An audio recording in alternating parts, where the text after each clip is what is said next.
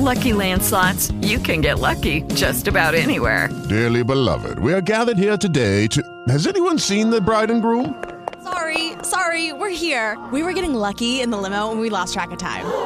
No, Lucky Land Casino, with cash prizes that add up quicker than a guest registry.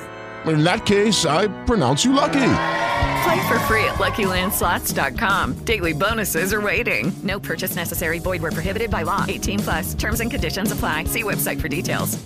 It's the UK Podcasters Podcast, and Isabella, you're always banging on about how important it is for audio podcasters to get their visual brand correct. Absolutely. I think that is really the number one thing everyone should think about when starting a podcast. So I'm really excited to say that we've got the CEO of 99 Designs, a rapidly expanding marketplace for graphic designers, a place where you can get your custom uh, podcast logo or cover art designed. Patrick Llewellyn is joining us. Uh, he's from 99 Designs. It's an online graphic design marketplace connecting businesses, individuals, and indeed podcasters looking for design work with, get this, 850,000 designers spread out across the world. And we're going to get out into this podcast into that worldwide presence uh, very shortly. So you can source your own graphic design work quickly and affordably by launching a design contest. And uh, it's really exciting as it started, uh, I believe, as an idea on a forum and then grew out of Melbourne in Australia. And now it really is worldwide. Patrick, welcome to the show. Thanks very much for having me and what a great introduction.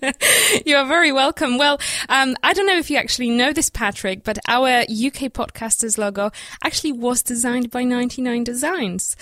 So, so so we are actually huge fans already, and we've been using 99 Designs for, for some other projects. We in fact have a have a new project we will be launching this soon as well.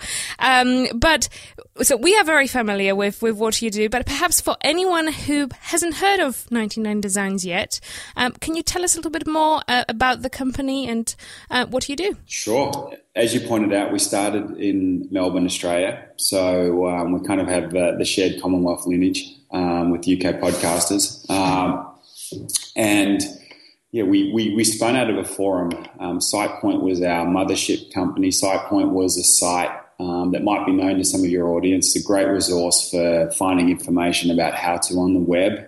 Um, and it had a very active designer forum and a very active uh, um, developer forum, and it was in the designer forum that our business model was started. So essentially, for fun, designers were playing a game called Photoshop Tennis, which was one designer sticking a, a design into the forum and with a fictional brief, and then other designers either creating completely new designs or riffing on that designs, and and using the designers were really using it as a way of exploring creativity and having fun. And literally one day, one of the designers said, Hey, I've got a website client who needs a new logo. You guys seem to be having fun doing logos. Um, how about you create some for me? And if I pick one of you, I'll pay you. And the designers were very excited by that opportunity. And that's essentially, you know, how our business model started. And it built momentum all on its own. Eventually, we, we sort of cottoned on to what was going on in the forum it was getting very messy. The developers heard about what was going on in the designer forum. They started piling in. And so we really MVP'd our marketplace. So the first iteration was, you know, charging people just to enter the forum thread.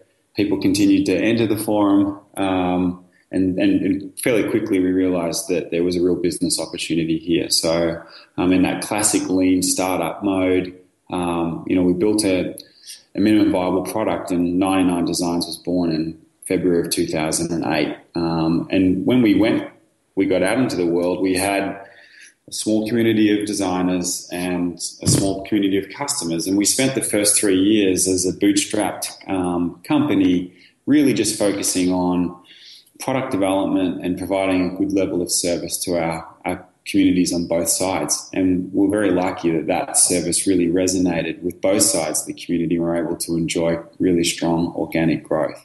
I love the fact that the company grew from the community, and actually, many podcasters start like that. They start with a community, and it's just a very inspirational story, really, uh, to show what is possible when you do pay attention to community and when, when you do grow it. Because obviously, 99 Designs now um, is a global company um, employing a lot of people around the world. So, um, very inspiring. And also about the products um, that you've mentioned there is a lot of there, a lot there for pretty much everyone.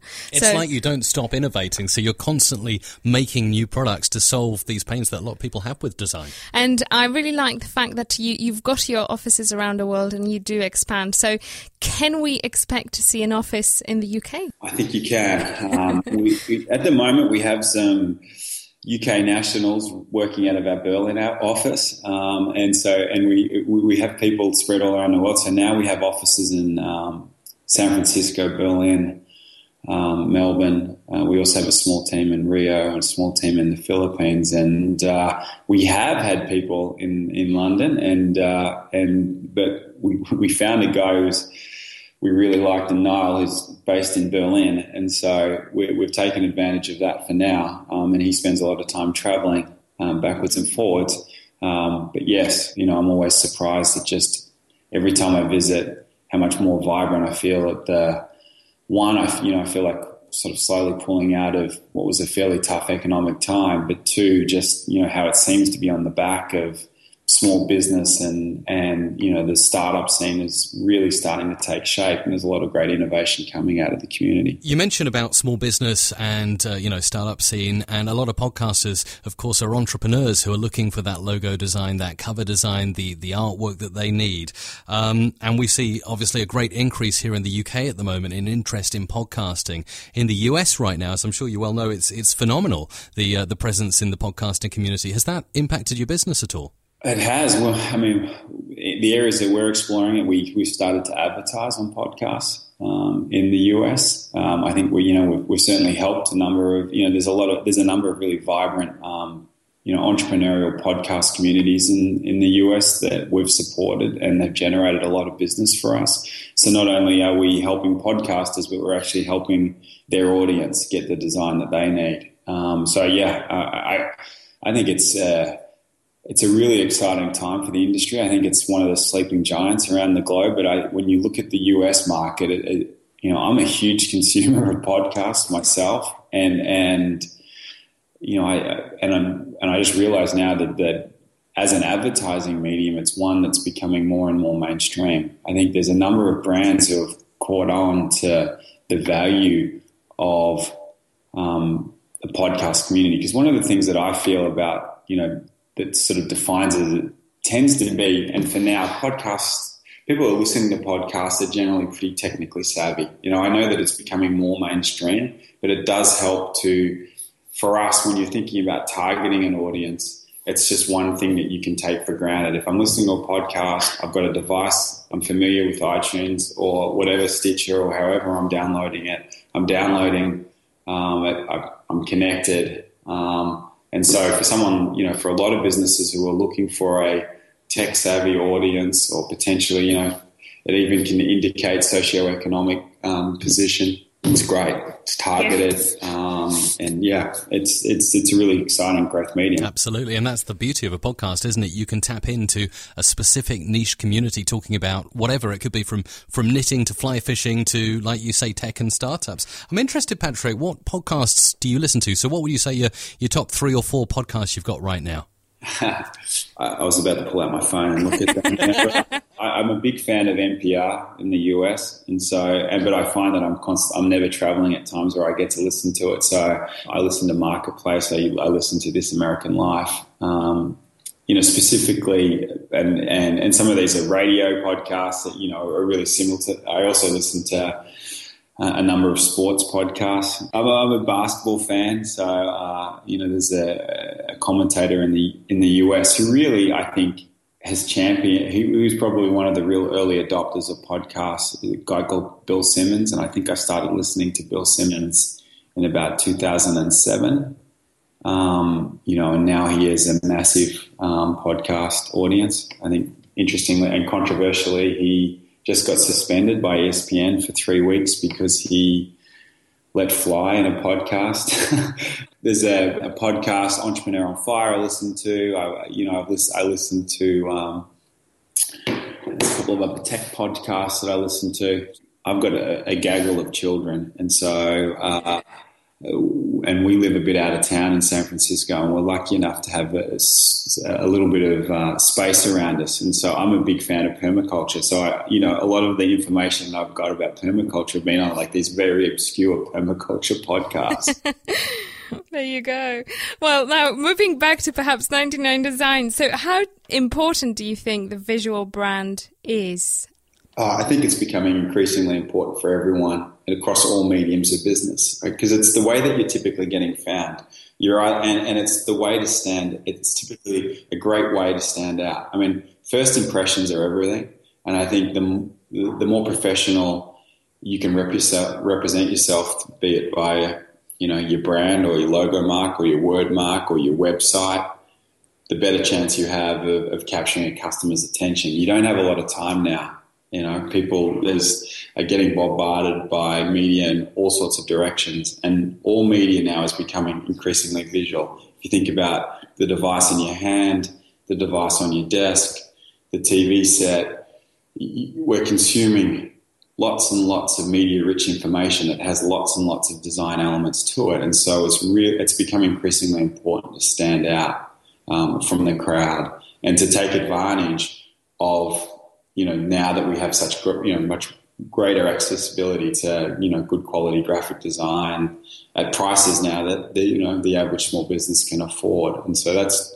really, for us, it's been great and it's helped, you know, uh, explode our business. But I think it's just the nature of the beast. It's, my mum was a small business owner, still is. She was, she was a chiropractor. And I think back to the early days of her business, you know, at best, um, she had some signage on the shop front and an ad in the yellow pages. And, you know, and that's how you generated business. And you might have created some fl- local flyers to, you know, put at the local community center or whatever the case might be.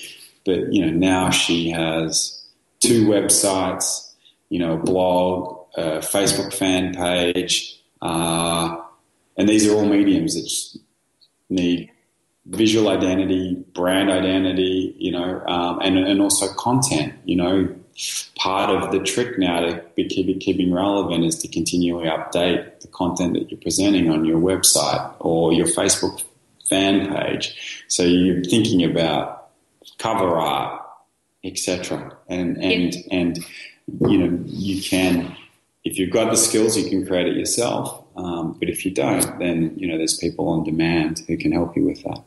Absolutely. And and one of the things that I, I keep repeating on, on our podcasts is that you actually can never fall asleep. So the fact that you actually already have a logo or, or a cover art or, whatever else it is, if it has been designed, say, three years or more ago, the good chances are you do need to update it because things change, trends change, your audience changes. Uh, so actually keeping it constantly at at the same um, look is not a good idea. So it's good to, to keep an eye on, on what's happening out there. Would you agree with that? Absolutely. You know, and trends change. And, yeah. you know, there's, and if you've got a, a, a, mark that you're really happy with, then it's I think it's it's fine to, to keep the integrity of that. But you know, color palettes change. You know, trends change. You know, sort of 3D drop shadow images were all the rage. You know, three, yeah. four, five years ago. Today, we're looking very much at a very flat, stylized, clean um, design aesthetic.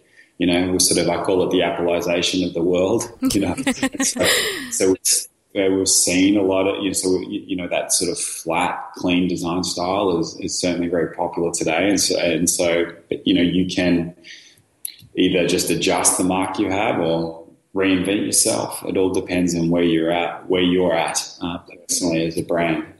Absolutely. And I love the fact that you, you give ability to access designers from all around the world. I mean, 850,000 designers. It's, it's incredible amount. Now, do you in any way screen the designers or perhaps review their presence on your platform? How does that usually work? Mm, so one of our things, the reason why we've got such a large community is because we've left it to be very open. So we do have categories of designers where we have handpicked them and screened them. So we have a, our platinum package um, is only with designers that we've handpicked. So that's a very small subset of our community. But typically, it's it's a very open um, level playing field. And, I, and and the reason why we we took that approach is because you know, our main product, particularly, I mean, contests. I mean, for logos in the logo store, we review those. If they're not up to standard, they don't get in. You know, in our in our Swiftly product, it's only once again it's a hand selected group of designers who will participate in that because it's important that they get the job done right. You know, the first time. But in the contest format, it's really about uh, you get to see the work before you buy it, right? You get to iterate with the designer, and so in that forum, we think it's important that that creates the ability for a first time designer to come on who's got skills and be successful. It doesn't really matter who they are, what their reputation is, are they new or are they old? It's all about what have they delivered to you. Um, and if it works for you, then there's a good chance that you're going to select them. Um, and, and then that starts the career for that designer and it starts to fuel the opportunity for them. And so that that has been very important to us. I think over as our business model evolves, we'll continue to um, look at ways in which we can certify, build reputations of designers, um, you know, screen them for quality, etc. But you know, we also want to not lose our roots, which has been, you know, one of the true open platforms that allows anyone to come. And you know, we understand it. You because of because where we began was in a forum where people were just participating for fun and to develop their skills and to learn. That is an important part of what our designers get out of it. And so, you know, the unfortunate part of that is it does mean that you know during a contest you might see some design that's not great.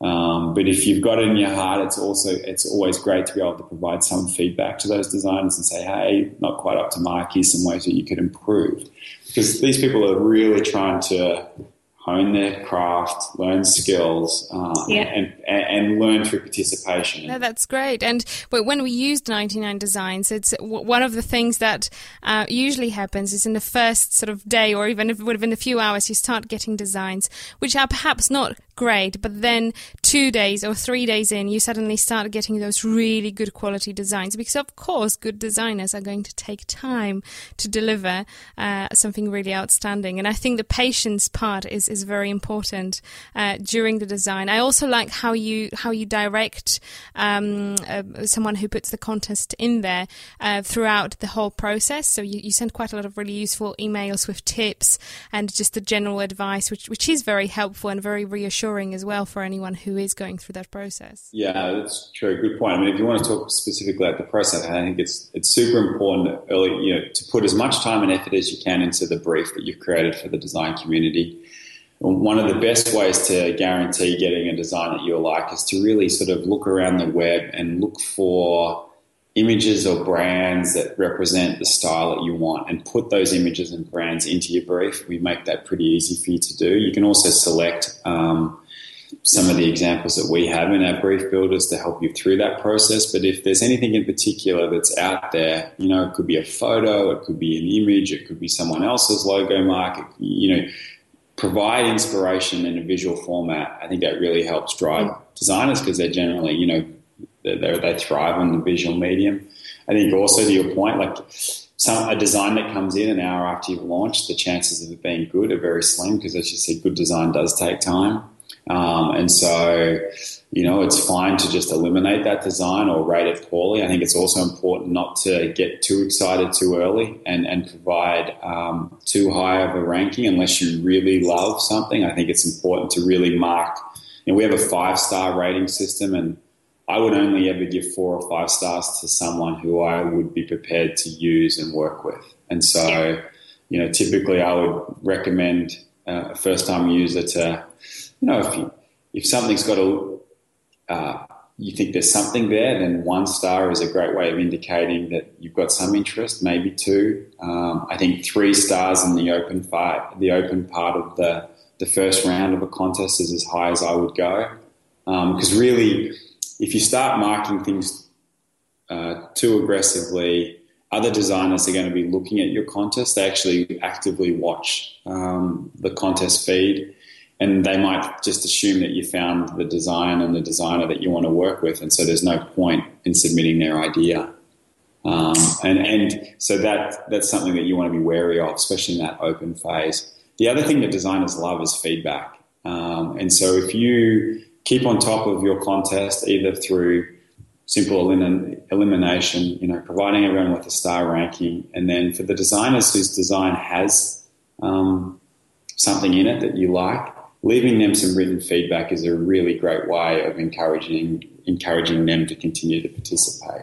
I think that is the important part. You know, we provide a 100% money back guarantee to our customers in that open phase of the contest. So if you get through the first four days and you don't have anything you like, then we will happily re- refund your money. So that means that the designers in that first four days are, you know, specking their time. So if you can respect that they are you know, some, there's only typically going to be one of them who's successful. If you can respect that they're participating, providing with what is a really rich and you know interactive experience through giving them a little bit of your time through you know the feedback channels we talked about, you generally guaranteed a, a, a great result because design really is two way. That's awesome. Well, Patrick, thank you very much for joining us on the podcast today. Hey, thanks a lot for having me. There you go. So, getting your visual brand bang on for your podcast is essential, Isabella.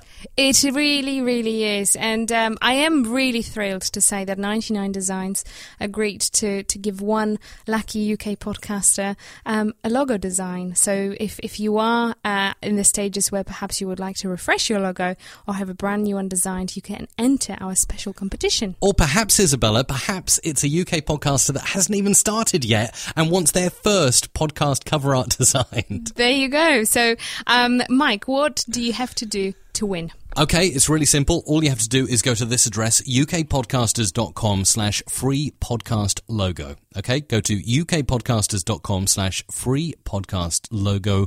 All the details are there. If you're entering within a week of release of this podcast, you stand a chance to win. If not, then we'll have a special deal on that page eternally for the UK podcasters community. It is Ryan here, and I have a question for you. What do you do when you win? Like, are you a fist pumper? a woohooer, a hand clapper, a high fiver. I kind of like the high five, but if you want to hone in on those winning moves, check out Chumba Casino. At ChumbaCasino.com, choose from hundreds of social casino style games for your chance to redeem serious cash prizes. There are new game releases weekly, plus free daily bonuses. So don't wait. Start having the most fun ever at ChumbaCasino.com. No purchase necessary. VGW. Void were prohibited by law. See terms and conditions. 18 plus.